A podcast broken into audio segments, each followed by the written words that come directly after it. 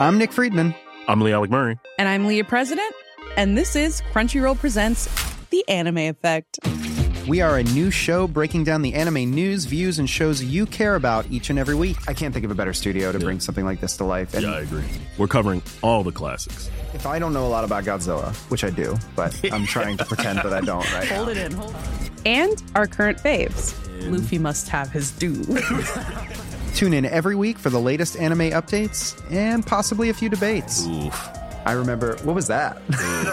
Say what you're gonna say, and I'll circle back. you can listen to Crunchyroll Presents The Anime Effect every Friday wherever you get your podcasts. And watch full video episodes on Crunchyroll or the Crunchyroll YouTube channel.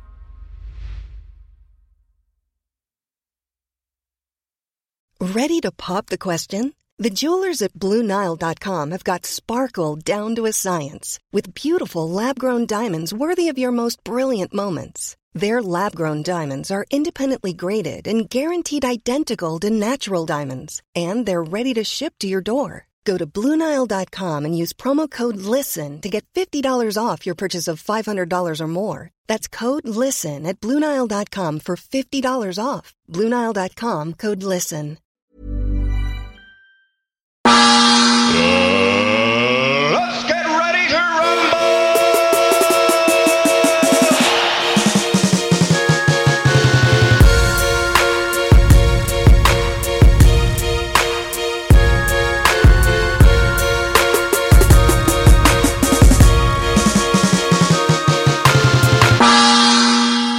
Välkomna till ett nytt avsnitt av Träningspodden Mitt andra hem. Med mig, Amanda, och så har vi Rodde som vanligt. Ja. Och dagens grymma gäst, Jamina Enedal. Välkommen! Tack så jättemycket. Vad kul att du ville komma ända hit. Det känns jättekul att vara här vilken härlig lokal ni har.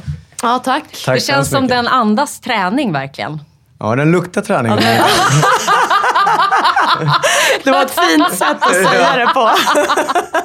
Jag tänker mer på alla de här, äh, alltså, jag tänker på de här skydden som, som står redo, handskarna, liksom allting är så här i ordning. Det är bara, nu är det bara upp och köra känns det, Det är som. funktionellt kan vi Redo säga. att puckla Ja. på. Ja. Snabbt som fan ska det gå. Eh, Jamina, världsrekordhållare i fridykning. Det är inte en jättevanlig sport. Kallas det för sport eller är det en gren? Det, är, det är en sport. Det är en sport. Ja, Hur kommer det sig precis. att man börjar med den sporten? Ja, alltså för min del så handlar det om att eh, jag gjorde en resa till Indonesien när jag var 20 år gammal. Och eh, på den här resan så, um, ja, så, ja, så testade jag liksom lite nya grejer. Och eh, en av de sakerna var att, att eh, simma utan, alltså utan dyktankar och sådär i vattnet. Och dyka utan dy- dyktank. Så bara med liksom snorkel och simfötter så gav jag mig ut med dykbåten då, fast på djupt vatten. Eh, och eh, till en början så låg jag där och så hände liksom ingenting. Det var bara stora vågor och små sådana här maneter som liksom brände en på hela kroppen. Men sen efter ett litet tag så, så var det så himla coolt. För då märkte jag att det kom någonting. Jag visste inte vad det var. Det var bara något litet öga som började titta på mig så här. Jag tänkte, Där "Gud, hade jag svimmat. Ja, jag tänkte precis samma sak. Och det var lite manet. Jag blev bränd av manet en gång. Jag kommer aldrig mer bada på den stranden. Ja, men det är lite annat virke än vad vi är. Fortsätt. Men sen så visade det sig i alla fall att det här lilla ögat, det satt på en gigantisk kropp. Och det visade sig att det var en manta. Jag vet inte om ni vet vad det är för någonting. Inte en aning. Nej. En manta, det är som en sån här jättestor rocka. Ja, jo men jag vet. Okej. Och de är ju väldigt fredliga. Mm. Eh, och den här mantan, den hade, alltså, den hade en vingbredd på 3,5 meter. Så jag blev ju livrädd och hoppade upp i Ja, men där båten kom igen. det. Där blev du mänsklig. Ja. Men sen efter ett litet tag så tänkte jag så här, gud det här är ju min dröm. Alltså vad som precis har hänt, det är ju vad jag har drömt om, att se en manta. Så jag hoppade ner i vattnet igen. Och det som var så fascinerande, det var att den här mantan valde ut mig. Av alla liksom som var där, alla dykare och så, så valde den ut mig. Så den kom fram igen och liksom tittade sådär, simmade förbi. Och sen när den dök ner så dök jag efter den. Och sen när den dök upp så följde jag med den. Okej. Eh, och på den vägen var det. Och sen höll vi på sådär. Den började följa efter mig. Och det Men- var som vi fick liksom kontakt under vattnet. Det här var din absolut första erfarenhet under vattnet? Av fridy- Alltså ja, frid- i fri- fridykningsvärlden om man säger så? Precis. Precis. Hade du hållit på med vattensporter innan? Jag har ju researchat lite. Ja, dum precis. kanske. Inga dumma Hur frågor. har du idrottat liksom, om man tänker uppväxten? När började du med eh, vattensporter eller sport överhuvudtaget? Alltså vattensport började jag nog med när min mamma stoppade mig i badkaret som barn och jag satt där och underhöll mig själv. Och badkaret var barnvakt. Alltså jag tänkte, alltså när, när eh, vi bestämde, eller när vi eh, lyckades eh, boka in att du skulle komma hit och spela in med oss och jag började läsa lite om fridykning, då tänkte jag just på badkaret hemma när man var Ja. liten och man bara Mamma, kom och räkna, nu Ja. ska jag hålla andan och så ska du räkna hur många sekunder jag är där under. Typ Exakt. så, var det, var det den grejen? Ja, precis. Fast det var faktiskt tidigare i livet. För eh, min mamma var ju ensamstående. Jag är uppvuxen i Upplands Väsby. Och då så brukade hon hämta mig, hon jobbade som lärare, så hon hämtade mig tidigt. Men hon hade ju fortfarande ganska mycket jobb att göra. Och då var köksbordet placerat på ett sånt sätt att hon kunde stoppa mig i badkaret och ha full uppsikt. Och, så liksom, och eftersom jag tyckte så mycket om att vara i vatten så underhöll jag mig själv. Så det är en bra barnvakt, jag har använt det själv. Och så säger man så här, "Ah, du får sjunga nu, för då hör man ifall det, ifall det händer. Om någon slutar sjunga då vet man vad som Prova Hemma. fridyker de. Faktiskt. Ja, Okej, så du var liksom en eh, badglad tjej kan man säga. Jag var väldigt badglad och ehm, jag var så badglad så att eh, när jag var fem år gammal så, eh, så tyckte min mamma att det var dags för mig att lära mig att ha huvudet ovanför vattnet. Okej. Så då Okej, satt det hon mig i simskolan. På de vägarna. Alltså. Och via simskolan sen så började jag med, med simning. Så att min första tävling var knattesim och då var jag fem år gammal. Oj. Okej. Så att jag började tävla när jag var fem år. Det är tid, då kunde inte ens jag simma kan jag säga. Hur var känslan att tävla? Alltså som barn så var ju känslan väldigt, var ju väldigt så här högtidligt och, och sådär. Och, Var det mycket lek för dig eller var det verkligen så här, nu ska jag tävla, nu ska jag vinna? Alltså- var, det, var det det det handlade om för dig? så, som, om man säger, precis i början utav, av simmarbanan så var det ju väldigt mycket lek. Eh, men jag upplevde att det ganska tidigt, den här lekfulla undervattensvärlden som jag hade upplevt och upptäckt som barn, försvann ganska så snabbt när man liksom började med tävlingssporten. För då var det liksom, då var det på något sätt som att det som skapade glädjen ersattes utav liksom en annan agenda. Som inte byggde på glädje, utan på helt andra saker. Så du tycker att tävlandet kanske lite förstörde simmandet för dig menar du? Ehm, jag tror att det var kanske helhetskulturen inom, inom sporten, alltså inom sportvärlden. Hur man, och det jag tänker nu så här i efterhand när jag reflekterar som vuxen, så tror jag att det var det systemet där man tänker att ja, men vi, vi satsar, nu ska vi se här vilka som är talanger från början och vilka vi ska satsa på för att få fram de bästa simmarna. Alltså även om man inte förstår det när man är fem år, så känner man ändå av att vissa Atmosfären blir, blir annorlunda behandlade än andra. Mm. De, de här är lite mer värda, de här simmar före mig på banan alltid och så vidare. Liksom varför är det, alltså, man, man kanske inte frågar varför är det så, men någonstans så känner man sig, ja, ni förstår kanske vad jag menar. Men Jag, så- tänk, jag tänker att man nog inte ska bli påverkad på det sättet när man är fem år. Det låter ju inte rätt. jag.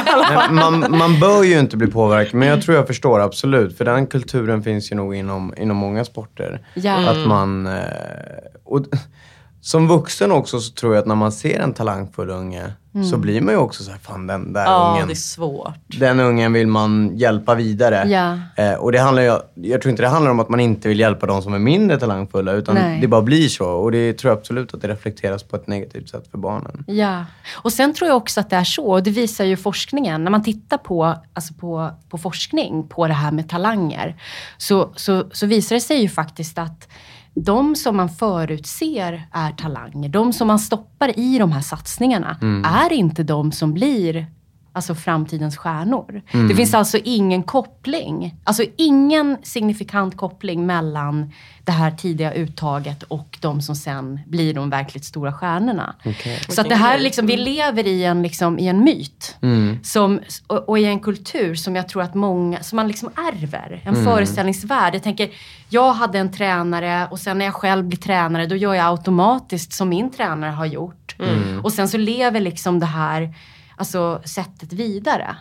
Fast det egentligen kanske inte är det som gör att man får eh, de här riktigt eh, stora idrottsmännen och tänker jag, stora människorna. För någonstans så tänker jag att de här sakerna behöver ju gå ihop. Det är ett mönster som kanske skulle behöva brytas. Absolut. Vad hände? Skulle du se, kalla dig själv för talang? Du började tävla när du var fem och, och fortsatte sen antar jag. Um, jag skulle inte kalla mig själv för talang. Um, alltså, om man tänker på... Jag skulle vilja skilja också på två delar. Det ena är ju den yttre framgången. Och det andra är det som, som är den inre framgången.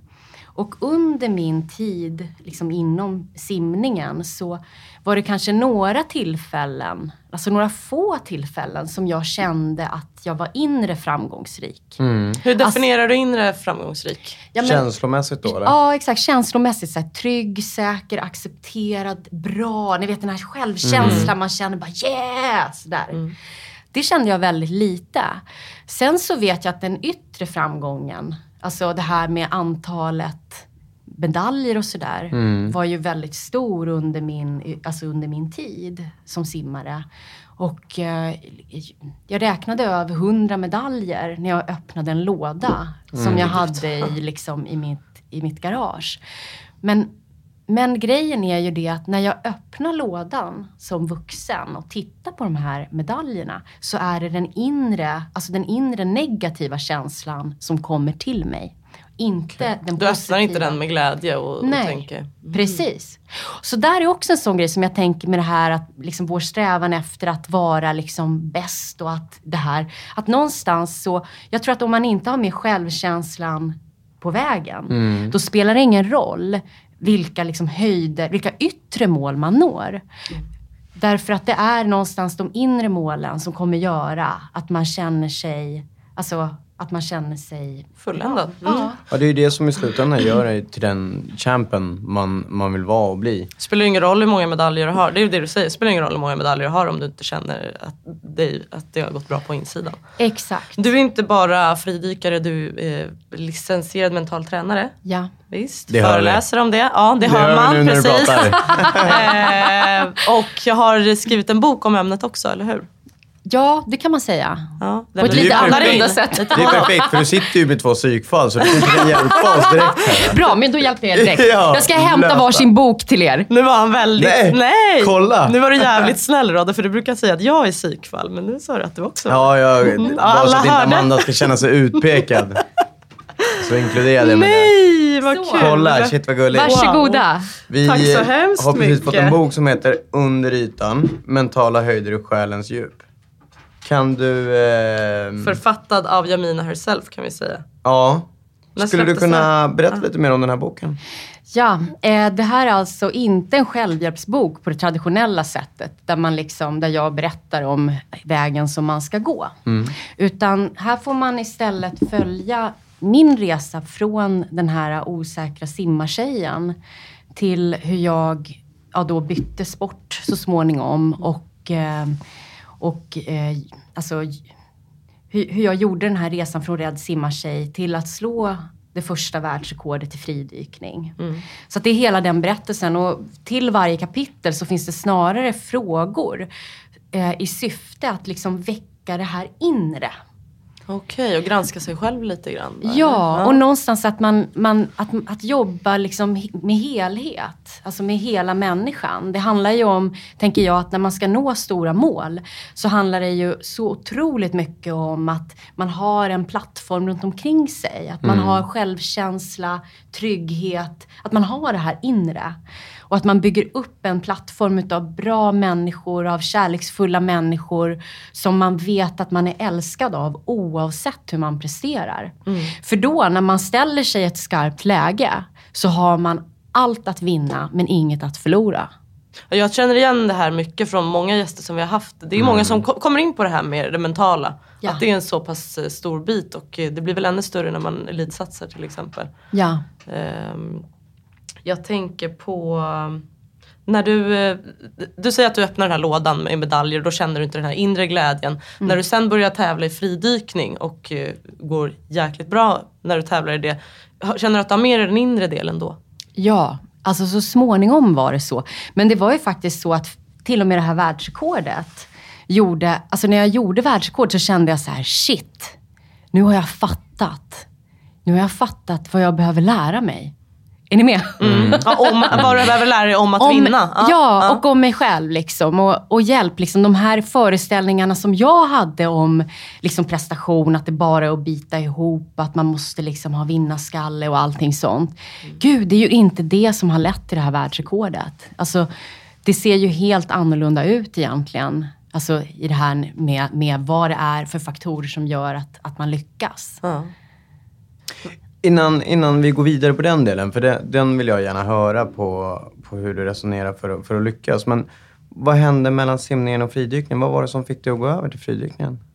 Blev det bara så automatiskt? Eller var det det här med att, de här inre känslorna som kändes att kändes inte tryggt, du mådde inte bra med just att du tog medaljen med någonting som du faktiskt inte var lycklig över, om man säger så. Ja, just det. Kanske är att ta i och säga lycklig, men Nej, det är helt korrekt. Du har Det är det? tolkat, Ja. ja. gud, du har tolkat situationen helt Ja, korrekt. Okej, du är inte helt lost. Grattis ja.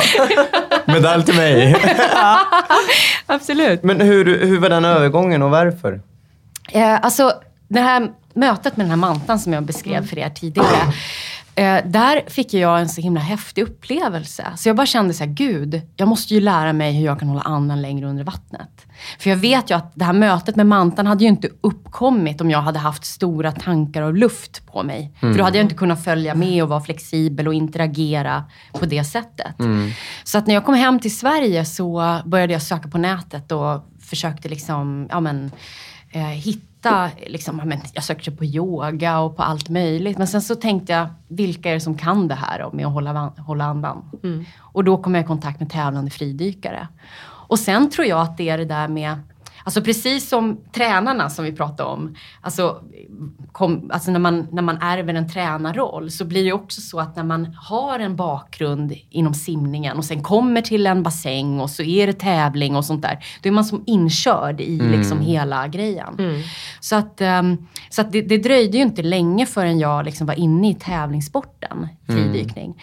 Men jag var inne i tävlingssporten med allt jag hade, hade burit med mig och lärt mig om prestation från simningen.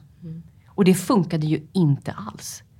Alltså, det, hade, det hade nästan ingenting med Hade du samma press du på dig då göra menar du eller? Ja, jag hade verkligen samma inre press. Och jag trodde att om jag bara kämpar tillräckligt hårt, då kommer det här gå jättebra. Liksom. Det är bara att bita ihop. Bara liksom skalle här nu. Nu kör vi liksom så. Hur- Och på insidan så var jag livrädd. Hur kom du på att det här var fel? Att det var, och hur kom du på hur du skulle göra rätt? Den största frågan. Man kan ju känna att något är fel men det är ju väldigt... För hur, hur gammal... Du var eh, 20, 20-ish ja, när du ja. började med fridykningen. Hur gammal var du när du tog eh, världsrekordet? Då var jag 23. Ja, det är inte så här, 22, ja, då 23. hade du blivit så vuxen och mogen så att du hade kommit på det. För du, vad var det som gjorde att du liksom kände, nu ska jag göra så här för att göra rätt? Alltså, det som är så häftigt med fridykning är ju att man presterar ju när man håller andan. Och eh, det innebär ju att om man pressar sig för långt och liksom inte har kontakt med sig själv eh, under loppet så ja, men då svimmar man av liksom för att man pressar sig för alldeles för långt. Har det hänt dig? Ja, absolut. Svimmat av? Ja, av ren jävlar anamma. nu ska jag, Har nu du ska det människor gå. runt om dig då som bär upp det? Eller hur funkar det här? Nej, men jag, Ja. tänker bara, jag har ju, som vi, vi har haft tidigare avsnitt med Stefan Erlandsson som har korsat Atlanten och då, och då är det det här med vatten igen. Och, och jag är så, kanske inte rädd i rätt ord, men det är så stor Jo, det är respekt inför, inför vatten. Ja, De är, det är så mäktigt, det är jättemäktigt. eh, tänker jag. Mm. Men hur gjorde du då? Alltså, vi, om man säger den första gången jag svimmade av.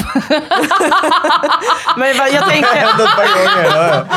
Så jag är jävligt glad att du är här Det var faktiskt. faktiskt på Forsgrenska badet i Stockholm. Okej. Och eh, jag var typ, ja men det var under gymnasietiden ja. Just det, det var faktiskt innan jag hade börjat, innan jag hade mött mantan och sådär. Men då fick jag bara för mig att jag skulle simma långt under vattnet. Okej, så det här var inte någon sån här, det var ingen träning, det var ingenting? Nej, det var ingenting. Och då, då visste det. jag ingenting om, om riskerna. Okej. Eh, men då var det så att eh, som tur var så fanns det en galen man som simmade på min bana. Som jag, jag, jag kallar honom för snorkelmannen, för han hade alltid en snorkel. Och varje gång han vände i, i, liksom, i bassängen så, här, så tafsade han lite på tjejerna. Nej! Så att man fick liksom parera så här, för man visste att den där... Nej! Men han och jag hade väldigt, jag var väldigt så här, äh, rak med honom och han, han, alltså vi fick en jättebra kontakt. Liksom. Men tafsande mannen. ja, han tafsade aldrig på mig liksom. Det var Nej, ja, respekt det var- så. okej. Men, eh, men då i alla fall, den där gången så eh, ja, när jag svimmade av då, då hade, då hade jag tagit med mig min syster för jag hade liksom lite koll på det där ändå, att jag skulle ha någon. Men det var faktiskt snorkelmannen som simmade upp och hämtade mig liksom från botten. Ja, men jag tänker också, du kanske inte tänker att du ska köra ditt, eh, nu ska jag gå och fridyka ensam i simhallen. Du nej, dig, nej. eller? Och liksom jag, jag, jag visste ju inte, jag hade väldigt lite koll liksom den gången. Ehm, men, men sen när det gäller själva tävlingssporten, är ju, är ju liksom, där finns ju ett jättehårt reglemente. Så att om man pressar sig för långt, så, så då blir man diskvalificerad. Så att det ingår verkligen i fridykningssporten, alltså att man dyker säkert och att man att man liksom har koll på, liksom, på sin kropp och sitt psyke. Och det är det som är så häftigt. Därför att eh, fridykning är som en liksom koncentrerad liksom arena, verkligen, för mental träning. Det låter nästan meditativt. Ja. Det som du beskriver. Ja. Det är verkligen det. Ehm, det, det, är väldigt, det är väldigt speciellt när man, när man håller andan. För vi har ju också någonting som kallas för dykrespons. Okej. Har ni hört talas om det? Aldrig. Jag läste ordet idag. eh, För att jag har läst om dig. Men eh, du får gärna. Ja, men det är så att eh, man har upp, upptäckt att alltså människor, till skillnad från till exempel grisar, har någonting som kallas för dykrespons. Och det är samma sak som uttrar, sjökor, delfiner har. Och det betyder att när vi får kallt vatten mot ansiktet, vi har några särskilda punkter, när vi får tryck mot kroppen, så händer någonting fysiologiskt med oss. Och det är det att pulsen slår långsammare och blodet, alltså hela blodomloppet ändras. Så istället för att prioritera allting i kroppen så går blodet in i bålen och försörjer hjärta, hjärna, lungor. Den går in som ett försvarsläge då? Ja, ja Skulle precis. Eller som att om den- sparläge. Ja, den är där, den sig, måste ja. vara. Liksom. Ja, exakt. Okej. Och, eh, och det, jag tror att det här påverkar eh, jättemycket också det här tillstånd, meditativa tillståndet, det avslappnade tillståndet som gör att man för man har ju visat i, inom den mentala träningen att det finns vissa avslappnade tillstånd som gör att man presterar bra. Alltså ni kanske har hört talas om flow till exempel. Nej, Att när man är i flow. Liksom. Ja, ja. Vet, allting Ja, bara, okej, ja. liksom, man är helt uppslukad av, ni vet, tid och rum upp, upphör och man är bara helt uppslukad i det man gör. Och liksom, man kan ha hållit på i åtta timmar och det känns som tio minuter. Och, ja, men ni vet det där. Mm. Det är lite spirituellt det också kan man säga. Mm. precis. Men alltså när du dyker så här, för du säger att eh, kroppen reagerar på tryck och så vidare. Mm. När du fridyker, dyker du på djupet eller är det längden, är det tiden? Vad är det man, eh, vad, vad är det man mäter prestationen i? Det finns eh, tre stycken tävlingsgrenar inom fridykning. Och det är precis Ja, de, de som- grenarna som du sa faktiskt. Och som ni säkert har testat på också. Uh, ja, Jag tänker, mm. i, i, till exempel i badkaret har ni säkert Ja, hållit andan. mm, Och sen så har ni tävlat med era kompisar om vilka, Mm. vem som kan simma längst. Mm. Och sen har ni hämtat saker från botten. Ja, det är de är de tävlingsgrenarna. grejerna. Ja. Fast, fast med lite större djup och lite längre tider. Ja. Ehm, men den, den grenen som jag slog världsrekordet i, det var i längddykning i bassäng. Så då kan ni tänka er liksom bröstsim under vattnet. På ett andetag. Har man hela kroppen under vattnet Ja. eller bara huvudet? Hela Precis, kroppen? det är en del utav eh, re- reglerna. Så sticker huvudet, liksom toppen av huvudet upp, då är man diskad? Eh, nej, då får man avdrag. Men det finns, det finns lite sådana här ja, fin justeringar med hur, hur mycket det får sticka upp. Och sånt. Ja, ja, ja. Alltså inte, inte att den får vara, men hur lång tid liksom. ja. Men om man ja, det finns simma... lite spelrum. Ja, ja, alltså man kan ju rå, rå, råka liksom komma upp lite. Men då handlar det om hur långt du har kommit på en viss tid då eller? Mm. Inte eller, tiden. Tiden har ingenting med saken att göra? Inte med längd, längddykningen, är bara längd. Hur många meter på ett andetag. Det är bara hur långt? Då kan man spela Mm. lite med energin som man gör av med. Om man inte har någon tidspress tänker jag. Ja, Då- precis. ja. Exakt. Så det är en balans mellan liksom hastighet och Mm. avslappning kan man säga. Att någonstans vara i balans så att man sparar energi samtidigt som man förflyttar sig framåt. Liksom i balans. För någonstans om man, bara, om man bara slappnar av, då kommer man ju ingen vart. Då blir det inga meter. Om man simmar för fort gör man av med för mycket luft. Så ja, balansen där. Balans. Hur ja. tränar du inför det här? Alltså jag tränade på, på flera olika sätt. Och eh, sen jag höll på så har ju alltså både reglerna och liksom, träningsmetoderna ändrats jättemycket. Eh, men vi var ju liksom pionjärer eh, inom det här området. Och det var ju, om man tänker sig, jag vet inte om ni har sett den här filmen Det stora blå?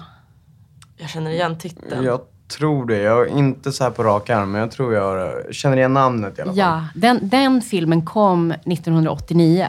Okej. 1999 eh, kom det första världsrekord, alltså det första världsmästerskapet inom fridykning. Det riktiga. Så filmens världsmästerskap, för det skildrar nämligen ett världsmästerskap i fridykning. Mm. Men då existerade inte tävlingssporten på det sättet. Okej. Så det är en ganska ung sport. Mycket ung. Mm. Så att det var ju liksom eh, allt ifrån så här konditionsträning, det kör man inte nu. Eh, utan nu försöker man istället sänka liksom metabolismen så mycket som möjligt. Eh, det var konditionsträning, det var mycket liksom, eh, andhållningsträning. Men framförallt också, jag tänkte så här att den träningen jag gör, den den behöver ju återspegla det jag sen ska åstadkomma. Så att jag körde ju mycket liksom längdsimning under vattnet. På olika sätt. Och jag brukade också börja min träning med ett skarpt läge. På så sätt så kunde jag ju då, så kunde jag då se att det inte fanns några skarpa lägen. Så när jag kom till, trä, till tävling sen så var jag ju så van liksom att det var, det var ju skarpt läge varje träning. Vad innebär skarpt läge i det Att här? jag körde en maxprestation liksom. Okej. Så långt som möjligt på ett andetag. Har, har, det här är kanske en jättedum fråga, men för de lyssnarna som, som inte kan någonting precis som jag. Eh, har konditionen någonting med simningen att göra? Alltså koppla dem. Kan du träna? Har du jättebra kondition kommer du lyckas bättre. För du sa ju att man tog bort den här träningen. De tränar ju inte kondition längre när de ska... Hur funkar det då? Alltså har det någon koppling på något sätt alls genom att vara vältränad konditionsmässigt?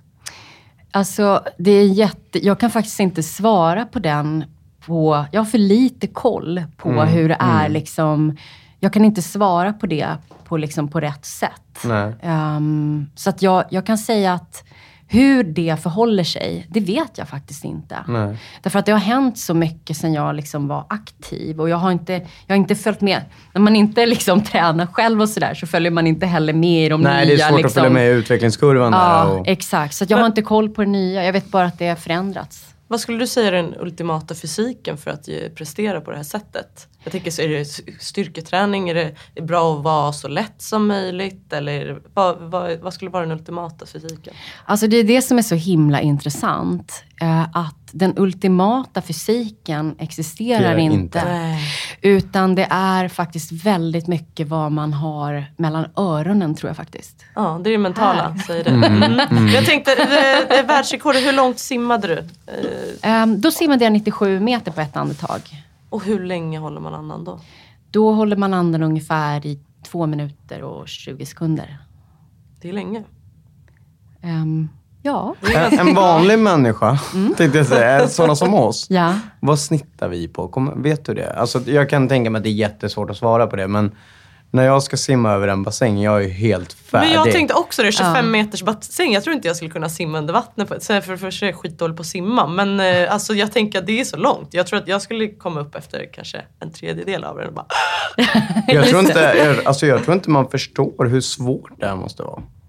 Alltså jag tror att det som är det svåraste att föreställa sig när man inte har liksom vatten som sitt element. Det är att när man går ner i vattnet så, man, så går man ner som om man vore i luft. Och det betyder att man använder alldeles för mycket energi i alla rörelser man gör. Om man tittar på liksom hur fiskar rör sig till exempel. Så är de extremt, alltså de är sådana latmaskar. Jag vet inte om ni har tänkt på det. Men om man tittar på, liksom, på hur vattenvarelser, alltså tänk er en sköldpadda till exempel. Ja. Som inte är stressad av att någon tittar på den utan som bara är i sin egen takt. Eller en delfi, ett delfinstim som, som, liksom, som är tillsammans med varandra, som umgås liksom, om man tänker det statet. Alltså de gör ju ingenting egentligen. De bara Flyter runt nästan. Flyter runt, lite, tar en liten liksom, puff så här och så flyt och glider de jättelångt och sådär. Så att jag, jag tror att, att med det, om man tänker sig att, att, du, att du går ner liksom i, en, i, ett, i ett lugnare tillstånd så tror jag att 25 meter för dig skulle inte vara några problem. Och inte heller med liksom rätt andning innan. För att vi är ju inte heller så medvetna i luften om hur vi andas. Men däremot som fridykare när man ska ner på djupet eller under ytan. Då behöver man ju se till att man har liksom att man har en bra andning, att man har ett men- mentalt tillstånd som lämpar sig för liksom, att kunna simma långt under vattnet. Det låter ju nästan som att det mentala just i den här sporten är... Det mentala är alltid viktigt. I alla sporter. Det är väl ingen snack om det. Men just i den här sporten, för jag tänker att återigen när man, när man relaterar till sig själv. Så fort man är under vattnet och man börjar tycka att nu tar andan slut, då får man ju panik. Ja, men Jag tänkte att inte panika när du känner att du måste andas. Mm, just det. Hur, hur hanterar man en sån grej? Alltså det är ju precis som jag tänker, hur hanterar ni liksom att det, att det gör ont när någon sparkar på er? Eh, Vi gråter. Nej men det är, ja jag förstår. Ja, det, är liksom, det var en bra jämförelse man måste, faktiskt. Mm. Jag försöker tänka om, om man relaterar till thaiboxning. Alltså, man låser ut känslor. Man stänger bort dem. Man stänger Man av. måste fokusera ännu Nu mer. vet jag liksom Mm. att jag vet att det kommer göra ont och då Ja. stänger man av på något sätt. Ja. Och den, den sparken och det slaget man kan ta under en träning eh, känns inte. Men när man skulle, skulle man få en spark i en vanlig situation, då känns det ju Och skulle någon jättemycket. komma och ge en, en spark typ när man var på ICA, då skulle man ju bli, då skulle man ju börja grina. då skulle man bli helt förstörd. Men det, kan, det, kan det vara så att man stänger av lite grann på ett positivt sätt när man är under vattnet också? Är det det som är, tror du, i alla fall eh, om du relaterar till dig själv? Alltså det här är ju jättespännande. Får jag Ja. bli riktigt nördig nu? Ja, ja. För det här måste, Det jag måste, under, jag måste, bara, jag måste så undersöka det här mer. För frågan är så här. Blir man mer avstängd egentligen? Eller blir man bara mer accepterande och öppen för det som händer? Jag brukar säga så här i alla fall, nu när du säger det. Eh, nu kanske du guidar mig lite, men jag brukar säga det när jag själv tränar folk att du kommer aldrig slagfri ifrån en sparring eller match. Så du måste vara inställd på att ta smällar. Så någonstans låter det som att eh, jag tror att man måste acceptera läget. Ja. Acceptera det som kommer hända, acceptera att det kommer göra ont. Och på något sätt så blir man av med de här känslorna att det faktiskt gör ont. Ja, precis. Och det är det jag det- tänker. Och då är det så man, det är väl ungefär så tankebanan ska gå i sådana fall kan jag tänka mig. Ja. Det, är- nu ska jag vara under vattnet och jag måste acceptera det. Precis, för någonstans är det ju så här att om man startar en inre fight. Så här, till exempel så här. Nu kommer det göra ont. Det får inte göra ont. Ja. Vad jobbigt det är att det gör ont. Ja. Hjälp, det gör ont. Då gör det ont. Då gör det Ja. skitont. Det ont. Och, och, men däremot om så här, okej, nu gör det ont. Bra, Mm. det vet jag. Ja. Nu kör vi vidare. Så här brukar det kännas. Det är lugnt. Nu kör jag. Mm. Alltså, någonstans det här, jag tror att i den här mentala, och, och det, i den här mentala liksom, dialogen, för man har ju någonstans en dialog Mm. i huvudet liksom, hela tiden, i allt man gör. Eh, oavsett om man är galen eller inte. De går bara lite annorlunda de här dialogerna. Exakt. Och, och då tänker jag att, att ju mer man kan em, alltså, ha en dialog som är positiv och som är i linje och som jobbar för en, desto, desto mer mentalt stark blir man. Och jag tror också att när man når en viss liksom, acceptans, alltså som är liksom väldigt, väldigt hög, då slutar man att tänka. Då bara kör man. Alltså, då, det är då man liksom hamnar i det här flow-läget. Flowet. Ja precis. Jag vågade knappt säga det ifall jag inte hade fattat rätt. Men nej, jag tänkte säga det så det hade jag. Har ni upplevt det någon gång? Gud. Att man hamnar i det här flowet flow. menar du? Ja, men, det, jo, men det kan man ju applicera på flera saker. Inte bara träning utan eh, alltså mycket saker i livet skulle jag säga. Jag skulle Ja. kunna hamna i ett flow när jag viker tvätt tror jag. Alltså. Ja, precis. Exakt. Ja, alltså jag har ju gått på mental träning också. Så jag känner Ja. igen mycket av det vi pratar om och så. Och, och då har man ju försökt att ta med sig det. Eh, men ja, det skulle jag säga absolut. Och det, det känns ju så himla lätt när man hamnar i flow. allting blir ju, det som är jobbigt är ju faktiskt jättelätt. Mm. Eh, Så man känner sig ganska ostörd när man, känns som att ingenting kan komma åt en riktigt, Ja. tänker jag. Ja. Och då tänker jag på det här med att aktivt forcera, bita ihop, ni vet, som vi pratade om tidigare, är ju egentligen i motsats. Det låter negativt det till, här. Mm. Ja, det är ju i motsats till att okej, jag accepterar läget som det är. Eh, liksom, nu kör jag. Alltså förstår ni hur jag menar? Att, och, och då tänker jag på att vi har en hel idrottskultur kring, ja bita ihop, man ska vara hård. Nej, man ska inte vara hård. Man ska vara öppen, man ska vara kärleksfull, man ska liksom peppa sig själv med massa positiv energi. Och dessutom prestera bättre. Exakt. Köpet. Ja, precis. Getting engaged is a moment worth cherishing. A one of a kind ring that you design at Blue Nile can help your love sparkle. Just choose your diamond and setting. When you've found the one, you'll get it delivered right to your door. Finding the right engagement ring can be nerve wracking. At Blue Nile, you'll have the expert guidance needed and a diamond guarantee that ensures you're getting the highest quality at the best price. Cherish all of life's moments and save up to 30% at BlueNile.com. That's BlueNile.com. Jag tänkte på, du sa att ni var pionjärer inom den här sporten, den här unga sporten. Ja. Eh, hur var det liksom? Hade du någon mentor när du började med fridykning som, alltså du tog ju världsrekord, då var liksom bäst, du har ju säkert varit bäst i Sverige flera gånger också. Mm. Hur liksom, vem, vem ser du upp till? Eller coachar du dig själv? Hur, hur Alltså, hanterar man det? Till en början så hade jag faktiskt en, en kille som hjälpte mig, som var gammal simmare och det kändes ju bekant för mig. Men sen så kände jag någonstans så här att den här glädjen som jag hade upplevt med mantan, än en gång så var jag i en sport där glädjen försvann. Och någonstans tror jag att jag bestämde mig för att nej, nu den här gången så ska jag, så ska jag göra det här med glädje. Så att, och, och det var också det här att jag kände någonstans, eftersom det inte fungerade, de här traditionella sätten att liksom träna på, så, så småningom kom jag till en punkt där jag kände så här att nej, men det är ingen som förstår mig. Jag måste nog sköta det här själv. Så då bestämde jag mig för att jag skulle bli min egen tränare.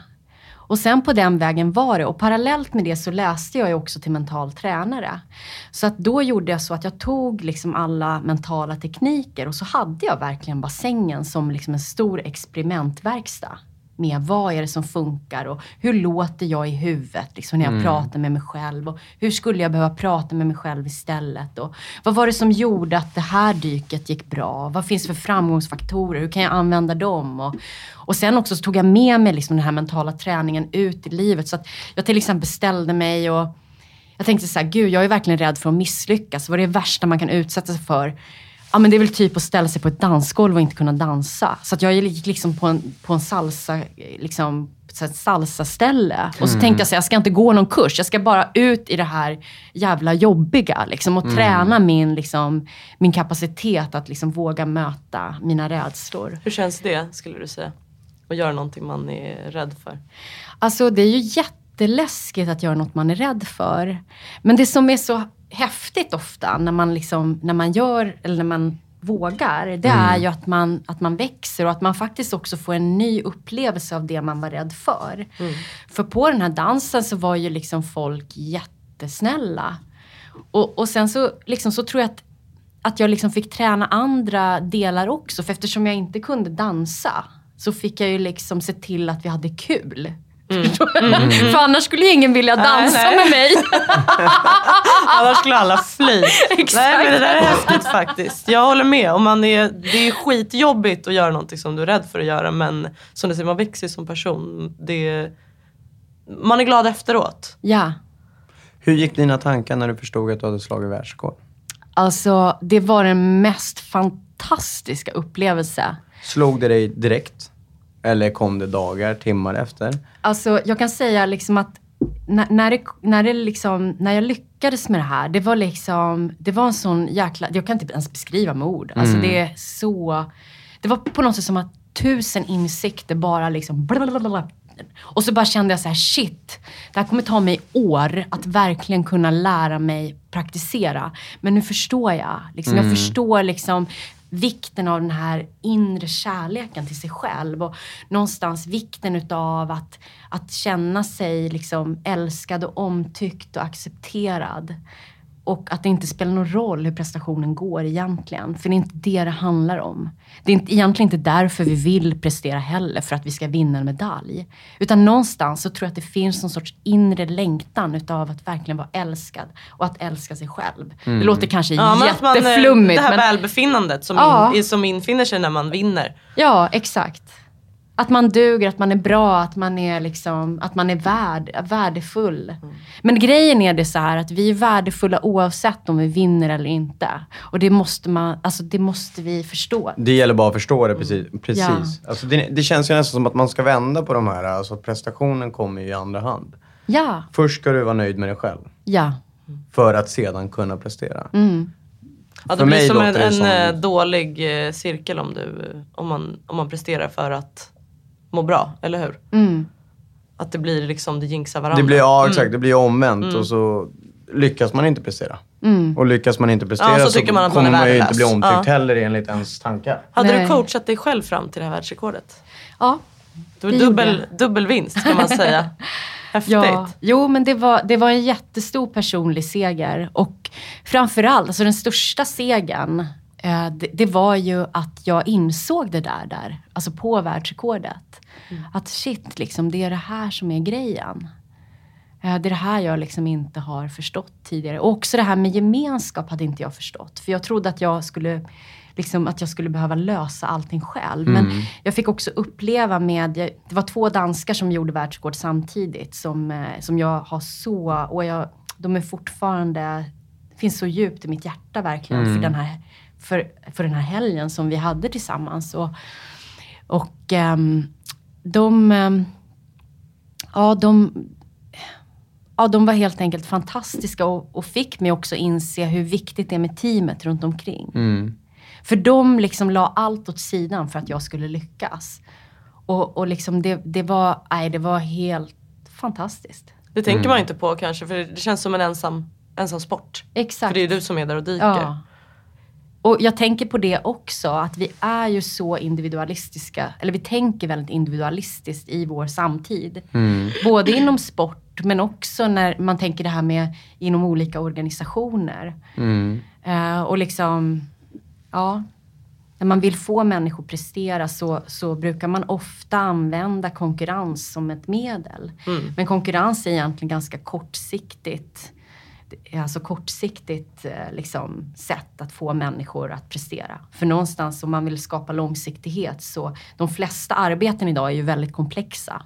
Och det betyder att den inre motivationen är det som behöver vara den största drivkraften. Ska man däremot bara göra någonting extremt enkelt, då kan man använda sig utav konkurrens. För då tas ingen energi åt, liksom, åt eh, konkurrensen. Men när man har komplexa tankeuppgifter eller saker att lösa, om man då utsätter folk för konkurrens så presterar de mycket sämre. För då går energin i hjärnkapacitet också åt till att koncentrera sig på att vara bättre än den andra och vad den andra gör och sådär. Då fokuserar man egentligen på fel ting igen. Exakt. Man fokuserar på andra. Exakt. Och det är bara en själv och ens egen prestation som man kan kontrollera. Det, är så, det låter så enkelt men det är jätte, det är ju jättesvårt. Det är det jättesvårt. verkligen. och jag tänker man har ju en hel kultur att kämpa emot. Det är det vi måste komma ihåg också. Att inte liksom ens, alltså simning, jag lägger ingen liksom skuld inom simmarvärlden överhuvudtaget. Utan jag ser det här som ett jättestort samhällsperspektiv. Det tror jag de flesta känner igen det där från Ja. alla sporter, inte bara Ja. simning. Utan... Och jag tror också de som har jobbat liksom inom näringslivet och inom säljorganisationer och liksom inom större företag när man ska prestera och sådär. Att liksom, den här kulturen finns överallt. Inte bara inom våra sporter. Nej, precis. Jag tänker precis. att man får se sig själv som sitt eget barn. För att sitt eget barn skulle man ju alltid tycka var bäst. Vad, Ja. vad, vad hon än gjorde, eller han, hen. Eh, men man är ju hårdare mot sig själv. Ja. Definitivt. Mm. Eh, du hade försökt att ta världsrekord tidigare. Ja, det Nu hade står jag gjort. jag kan ju citera från baksidan av boken för nu håller jag den i min hand.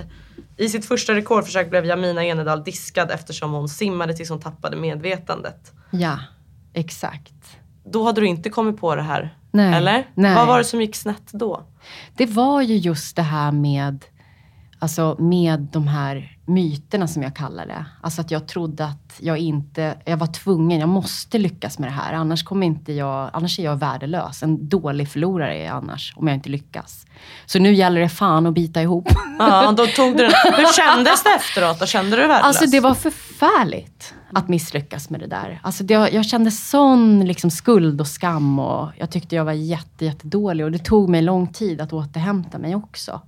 Men det som är så häftigt nu liksom utifrån ett större perspektiv är ju att den här skithändelsen blev ju jättefin gödsel sen till liksom att jag började du vet, jobba med mig själv och börja Mm. liksom förstå och börja hitta de här nya nycklarna.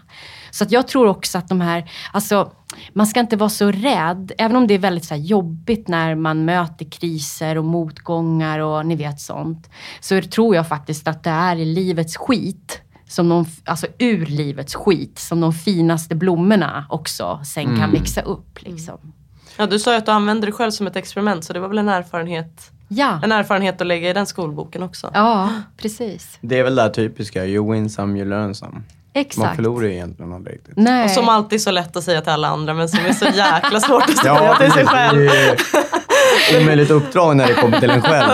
Men, eh, men man förstår ju det i alla fall gentemot andra. Ja, och jag tänker någonstans att, att det här omöjliga uppdraget känns nog omöjligt därför att, eh, därför att jag tror att vi har liksom ingen, ingen tradition heller utav att man är i träning när det gäller det mentala.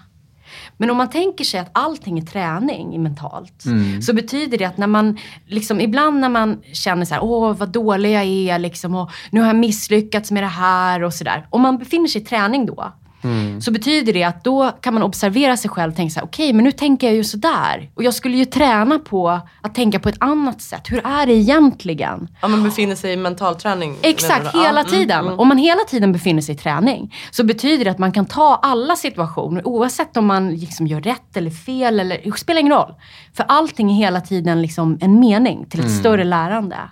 Och då blir det ju också så att ju mer man tränar på att tänka rätt tankar om sig själv, desto mer, alltså desto lättare och mer automatiserat blir det. Det är precis som vilken teknikträning själv, alltså som helst här ute. Alltså ni vet första gången man ska göra liksom en ny teknikövning eller sådär så är det trögt och man bara såhär, "Äh, det här känns onaturligt. Det kommer Mm. aldrig gå. Men sen när man tränar på det så lär man sig ju mer och mer och sen en vacker dag så, så bara man, man, har inte ens, man, man är inte ens medveten om att man gör den där grejen. Mm. Som var så jättesvår från början. Och det är samma sak med det mentala.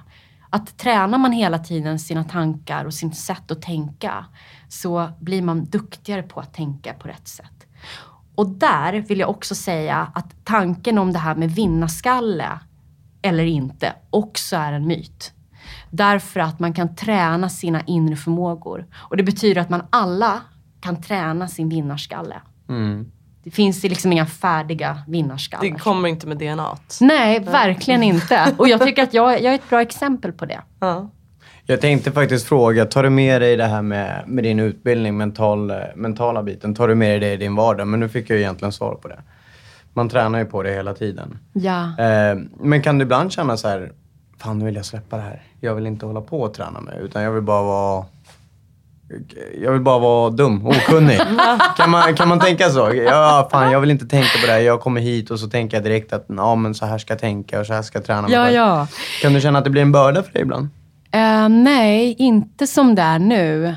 Jag tror att, att jag har hittat en, en, bra, liksom, en bra balans Mm. i det.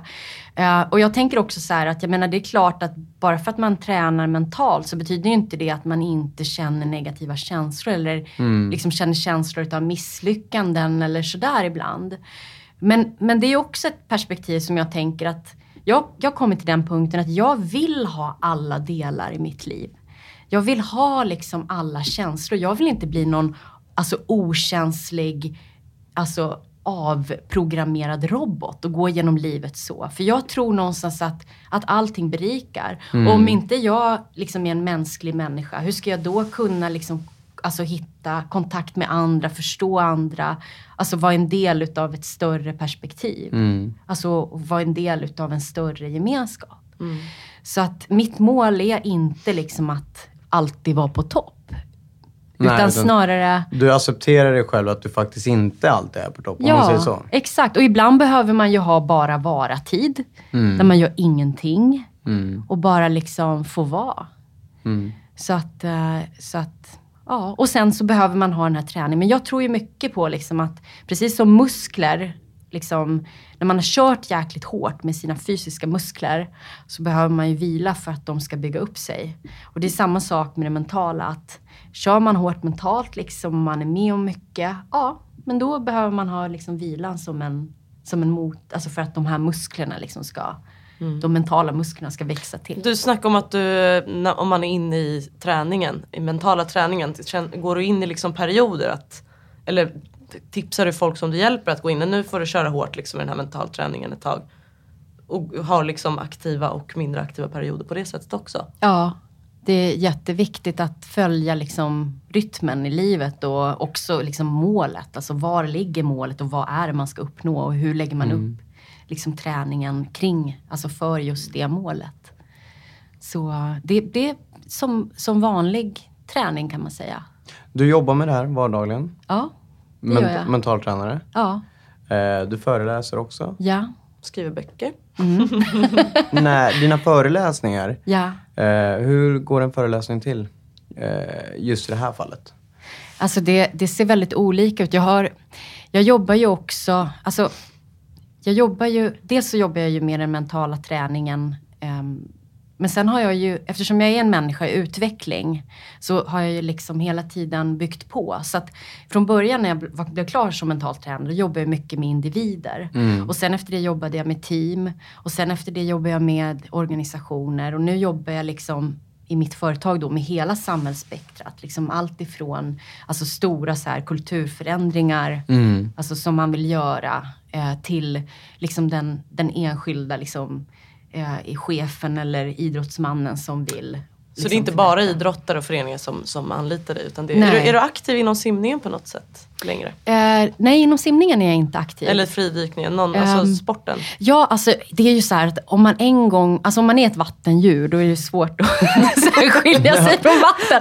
Så att jag, jag, men jag måste ha det liksom för att må bra. Ja. jag är så här water addict. Ja, så du, sim, du är fortfarande och badar kan man säga. ja men det är jag och jag behöver köra lite fridykarpass ibland. Eh, för att liksom ja, komma ner i varv och faktiskt också ta tempen. Liksom. Var, så här, var befinner jag mig? Och, sådär. Det är en bra temp också för. Vad, Men du tävlar inte längre? Nej, det gör jag inte. Nej, saknar du det?